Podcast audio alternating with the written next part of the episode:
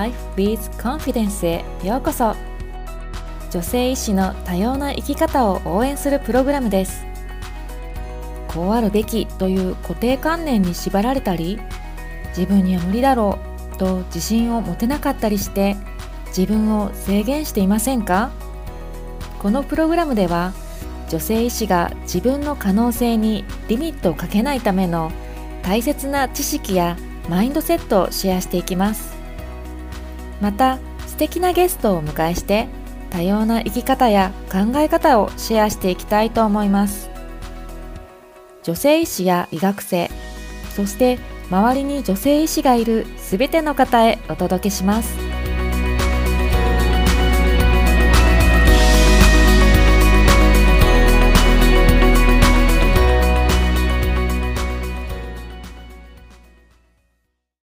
Joy of Life with Confidence. ナビゲーターのマリです。このポッドキャストを見つけて聞いてくださって本当にありがとうございます。ちょっと今日声の調子が悪くてまあ声の戻るまでちょっとプロローグの収録しないでおこうと思ってたんですが、まあ、結局治らなかったのでこのまま収録しています。鼻声で聞き苦しいと思いますがごめんなさい。いよいよ12月。2022年もあとわずかですね。街がクリスマスイルミネーションになって気持ちが上がりますよね、えー、でもバラしちゃいますがマリの家は一切クリスマスの飾り付けしてません。飾るのも片付けるのもめんどくさいから。えー、去年までは飾り付けしないことに謎の罪悪感があったんですが、えー、もう一体誰に対する罪悪感なんだと。思って、えー、もう今年からは全く罪悪感はありません。えー、ズボラさん、えー、安心してください、えー、マリの家は一切 一切クリマスクリスマス食がありません。はい。では前回のなゆみさんとの対談の話で、え夫婦の話し合いパートナーシップについて話していただきました、えマリの場合はですね別に喧嘩しているわけじゃなくて仲はいいんだけれども実は夫婦の生き方とか価値観の話など、えー、人生に関わる大きな話ビッグトークっていうのがなかなか難しいなって感じていたんです。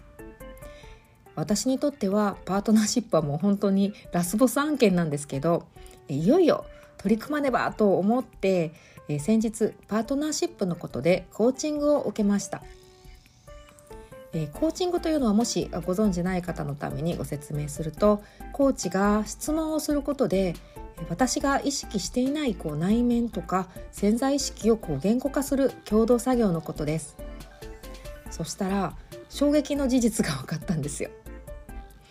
何かというと、えー、私は自分が絶対に正しいと思っている。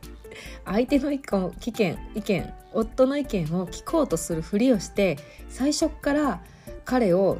説得して解き伏せようとしているっていうことが分かったんです。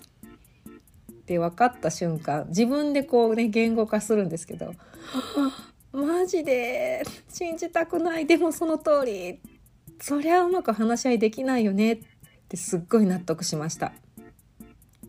それでまずは彼の話を無条件に聞くということを実践しようと決意しました。これ不思議なことにね夫以外の人には全然できるんですよ。でも夫にだけは自分の意見を押し付けようとしてたんです。面白いですよね。このパートナーシップのテーマは女性誌にとってもめちゃくちゃ大事だと思うのでまたポッドキャストのテーマとしてもお話ししたいなと思います。さてお待たせしました。前回に引き続きなゆみさんとの対談後編です。まゆみさんは現在オランダで4人のお子様を育てながら子どもの自尊心や才能を伸ばす活動をされています。後編ではなゆみさんのライフワーク子どもの才能を伸ばす知識の発信について詳しく話していただきました。では最後までお楽しみください。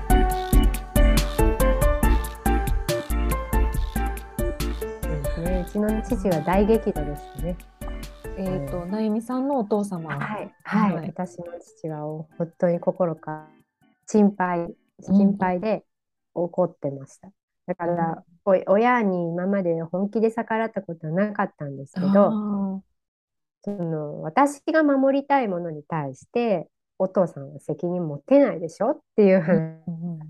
もうお前なんてっていうところで てんてんてんですけど。お前なんてでもでもありがたいと思ってそんなに思ってくれて。でもうん今は私はこのこの状況に対しては私の守るべきものが見つかったのでやっぱり、あの覆すことができませんって言って。だから、まあ、いつかね、会える時にはちゃんと笑顔で会いたいけど、今はちょっと喧嘩別れっていう感じで。だ今はちょっと違うんですけど、その後1年ぐらい、1年半ぐらいはき口を一つも聞かなかったですけど。お父さんはもうね、大事なこう娘さんを守りたい一心だったんだと。思うんですよね。うん本当に。うんそうそうそう、ありがたい話ですけど、うん真剣に考えてくれる人ほど、やはりうん30後半にかかってきて、まあ、今40こう40過ぎましたけど、お前何をフラフラしとるんだと。しっかり早く日本に帰って自分のやることべきことやりなさい。でも、お父さんありが、ありがとうだけど、私にはもう守ることができて、それを守るためには今の選択は主人と話して決めたから、もうごめんねって言って、ごめんねって お怒ってました。辛いですけど、うん、そうですね。うんお父さん、そうですね。お父さんはきっとね、まあ、娘が、あの、割と硬い職業、医師団の 職業について、このままこう、安全に、安ね安定に言ってくれるもんだと、こう、ちょっと安心をしてたところで、えーってなったんで。そう、反逆を、そう、下校娘が。うん、まあね、いろいろあるけど、でも間違ってないって、もう、今、あと間違ってたらやり直すけど、うん今はこうするって決めたからごめんねって、うん、数み始めたんですよ。ああ、そうだったんですね。ありがとうございます。あ、でもはいやっぱりこう、旦那さんとの話し合いですよね。パートナーシップ、やっぱり大事だなって、すごくお話聞いて思いました。そうですね。冷静で話せない状況もたくさんあったから、泣いたり怒ったりもしましたけど、でもそうじゃないと、ね、その覚悟がないとできないと思ってたんで、別にこれは喧嘩をしたいからやってるわけじゃなくて、うまく家族を守るための方法を一生懸命考えてるんだから、普通だよねって、喧嘩じゃゃないって、っていう冷素静敵です。はい。あ、それでですね、ぜひ、あの、もう一つ聞きたいのが、今の、えー、なゆみさんの活動ですよね。はい。うんそれをぜひ教えてください。はい、はいもちろんです。えーっと、私は今オランダで仕事というと、まあ、主人の仕事を手伝ってるんですけど、もう一つライフワークとしてですね、あの子どもの才能を伸ばすためにできることってことで、まあ、ブログを立ち上げ、え医師の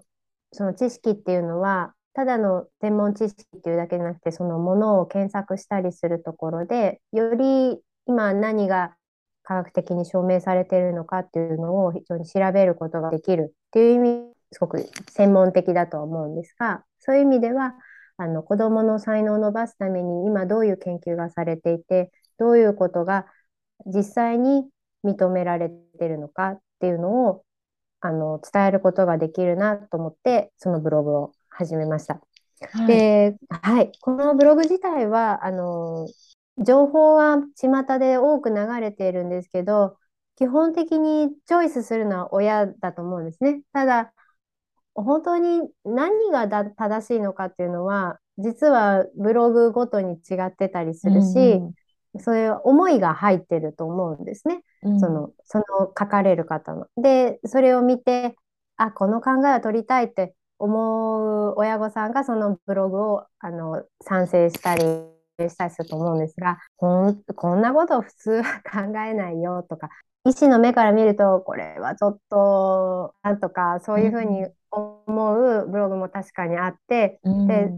でそういうのを、まあ私は批判はしないんですけど、じゃあ私には何ができるかなと思った時に、普段私がしているのは、うん、コロナ自体でも、あの、はい。じゃあ国ごとに政策が違うんだけれども、じじゃあ、オラは今どういう根拠を持って、あの、この政策を打ち出しているのかっていうのを、例えばですけど、伝えることはできるなというふうに思ったんですね。うんうん、その、こういう研究があって、その研究のもとに、あの、こういう政策ができてるんだと。だから、あの、1.5メートル離れて、でもマスクはつけないけど、これは、あの、問題ないんだとか、そういうのを安心して伝えることはでき、あの、安心していいんだよっていう情報を伝えることはできるなというふうには思ったんですね。うん、いや、わかります。すごい、医者としたらもう本当になんかこう、情報を見ても、参考文献とかが書いてないと、うん、えー、みたいになります、そうですね。そうですね。根拠はみたいにね、うん、そういうふうな思考回路なので、やっぱり、はい、ね、そこがすごく大事ですよね。根拠は何なんだろうっていうところ。うん。そうですね。うん、確かに。で、例えばそれをそんなにすごく難しくなくても、子供に工作が必要なのはなぜかとか、うんうん、それは手先動かすことでどういう脳の反応があって、その脳の反応っていうのはもう実際に MRI で見られてるとか、言葉の発達を促すためには何が必要かって知ってますかっていう話から、いや、塾でしょとか、いや、この教材でしょっていう、その巷はのビジネス的、ビジネスライクなものはたくさんあるんですけど、うんうん、その、それだけじゃなくて、実は、あのこういう大学でされてた研究では、親子の会話が多い方が、あの、言葉が発達していくんだよっていう研究がもう MRI で画像として出されてるんですよねっていうと、そうなんだ。そのそうらしいんですよ。面白いでしょ？面白い。でしょ？今までは高所得世帯が、あの、の方が、あの、ご位数多いっていうふうに言われてたんですよね。それは何かしら機会を与えることが多いからだと思うんです。うん、でも、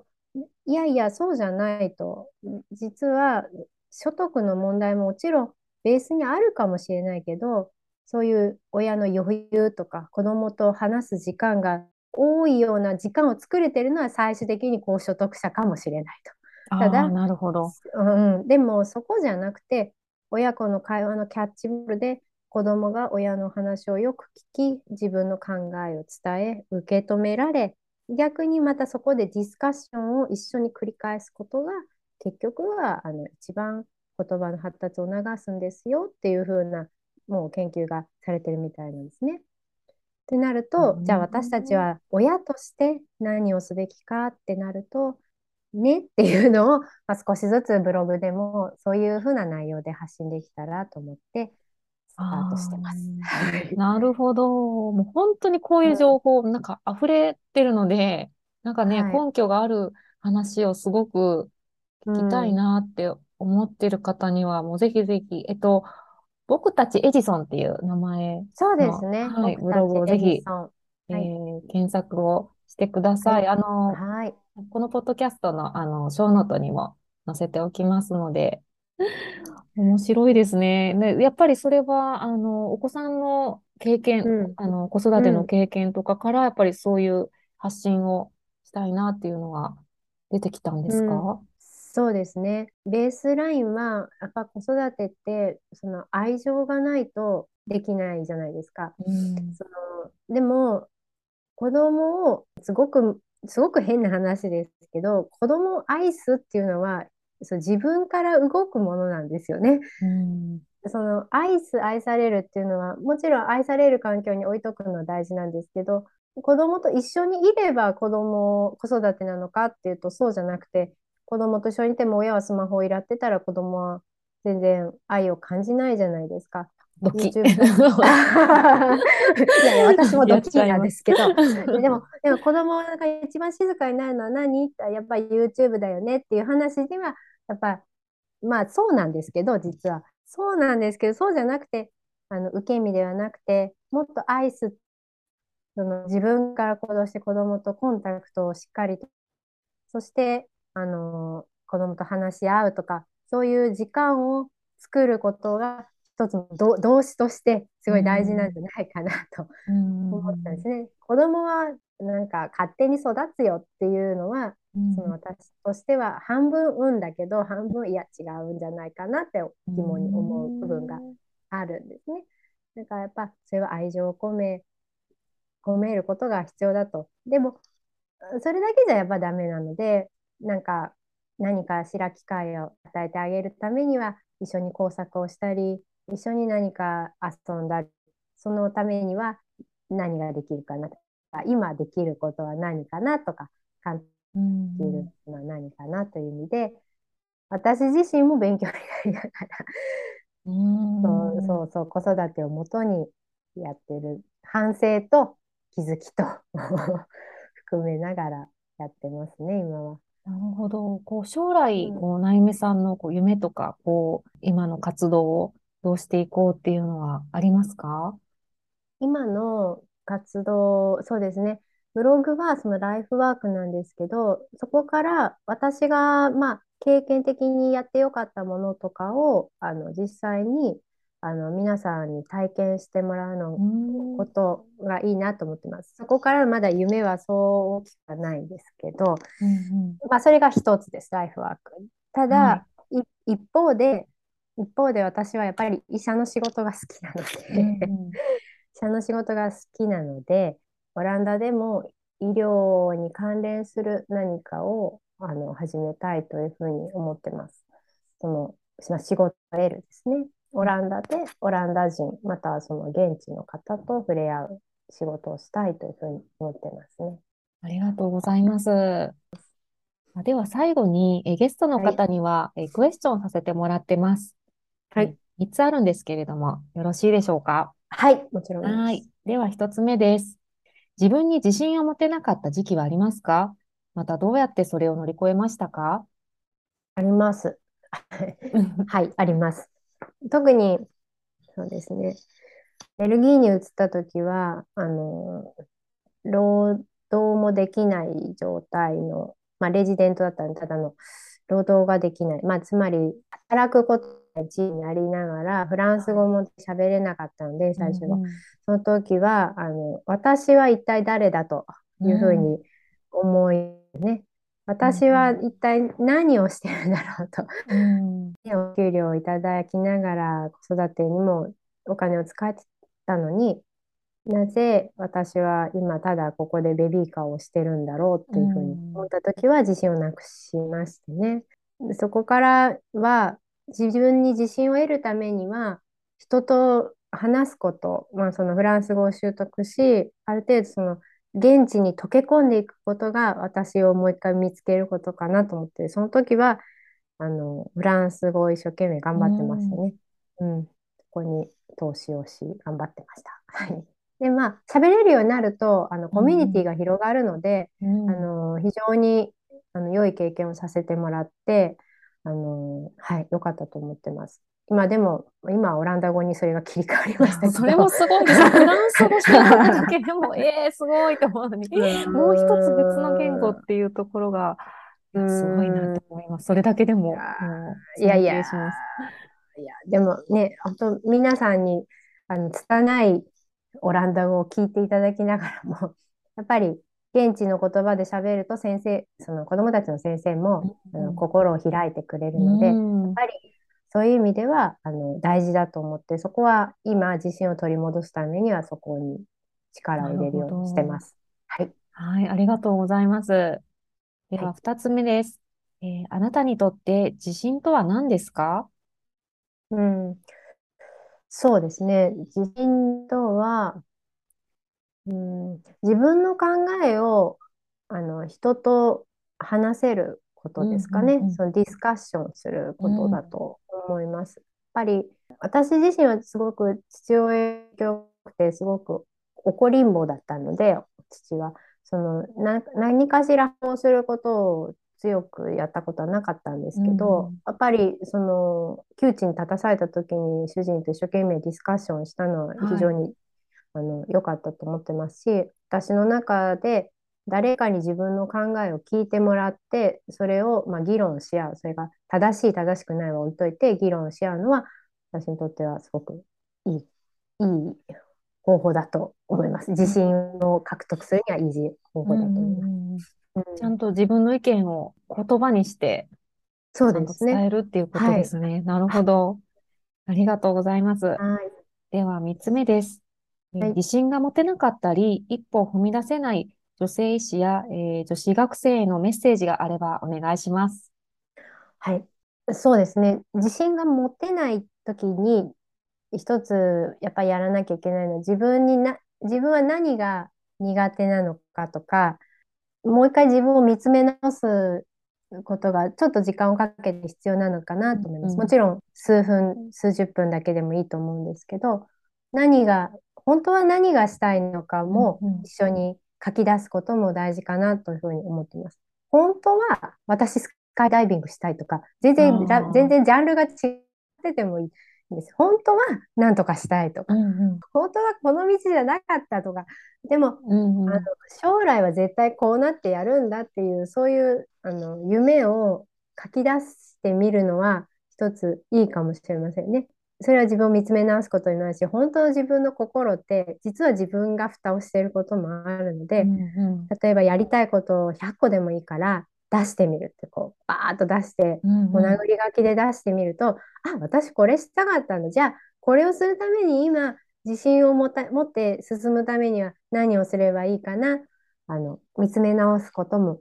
いいんじゃないかなと思います。うんうんうんうん。なゆみさん、こう、書き出したりしてました？そのやりたいこと。してました。あ、やっぱりそうなんですね。うん、してました。なんか嘘だと思ってやってました。嘘だ、こんなことって思いながら、いや、でも、やれって書いてあるからやるって。今やってみると意外と、あ、うん私こんなこと思ってたんだなとか、これ嫌だったんだとか、うんで、だんだんカテゴリーが分かってくるんですよね。こう、大事にしたかったんだとか、うん仕事したかったんだ私とか、うん。そういう自分の、あの、心の奥の奥の奥にしまってたものが、あのちょっと見えてきて、じゃあそん、じゃあ私本当にそうなのかなっていうと、またどんどんどんどん出てくるから、うんあ、私もっと旅行したかったんだとか、うん。私一人の時間もっと欲しかった。うんうん。そう、そういう、そういうなんかちょっと非、非、非家庭的な内容だったとしても、全然構わないと思って、もう絶対書いてあると思って、100個ぐらい書いてました。ねあやっぱり100個書けるんですね。すごい。書けます、書けます。うん。う んそうでそう。それ結構いい方法だって私も聞いて、うん。もうあの今もなんかリスト作ってるところなんですけど、素晴らしい知りたいこと。ね。うん。他なゆみさんやっぱりされてたんですね。もがいてます。ありがとうございました。はい、ありがとうございます。なゆみさんにこうつながりたいとか、この情報を知りたいっていう方は、一番いいのは、ブログですかね。その、僕たちエジソンのページをそうです見ね。てもえ、らうと。はい、それでもはいいいですし、インス、インスタだったら、えっはいアットマーク、アットマーク、はい、はい。僕、えー、G、G はあの DI ですけど、はい僕、エディソンの D ですあね。僕たちエジソンの略で、僕エジ。はい、僕僕エジ、僕はいエディ。はい。で、やってもらうと、私の今の情報とかを伝えてるようにしてます。で、はい。そこからメッセージください。はい。ありがとうございました。ありがとうございもう今日はます。ちょっといろいろもう感動したり勉強したりで、いやいやいやいや。楽しかったです。ありがとうございます。こちらこそはい素晴らしい機会をいただきありがとうございます。ありがとうございました。はーい、ありがとうございました。なゆみさんとの対談後編いかがでしたか？なゆみさんのライフワーク子どもの才能を伸ばす知識の発信をされているブログは根拠に基づいた知識をとても分かりやすく解説されています。僕たちエジソン僕エジで検索してみてください。ショーノートにもリンクを貼ってますので興味がある方はぜひ役立ててくださいね。やりたいこと100個を書き出してみましょうとなゆみさんがおっしゃっていましたね。これは私も実践しています。人生では自分が願ったことしか叶わないんですよね。で生きたい人生を生きるためには自分の目的地を設定する必要があります。目的地を決めずに生きているとそりゃ迷子になりますよね。で書く時のコツはこんなこと書いて恥ずかしいとかさすがにこれは無理だろうとかこういうことを一切気にせずに書くことです。むしろこれは無理だろうと思うことの方がいいんですよ。あなたが想像できた範囲であれば必ず実現できます。人間は実現不可能なことはそもそも思いつかないそうです。是非2022年中にやりたいこと100個リストを書いてみてくださいね。では次回もお楽しみに。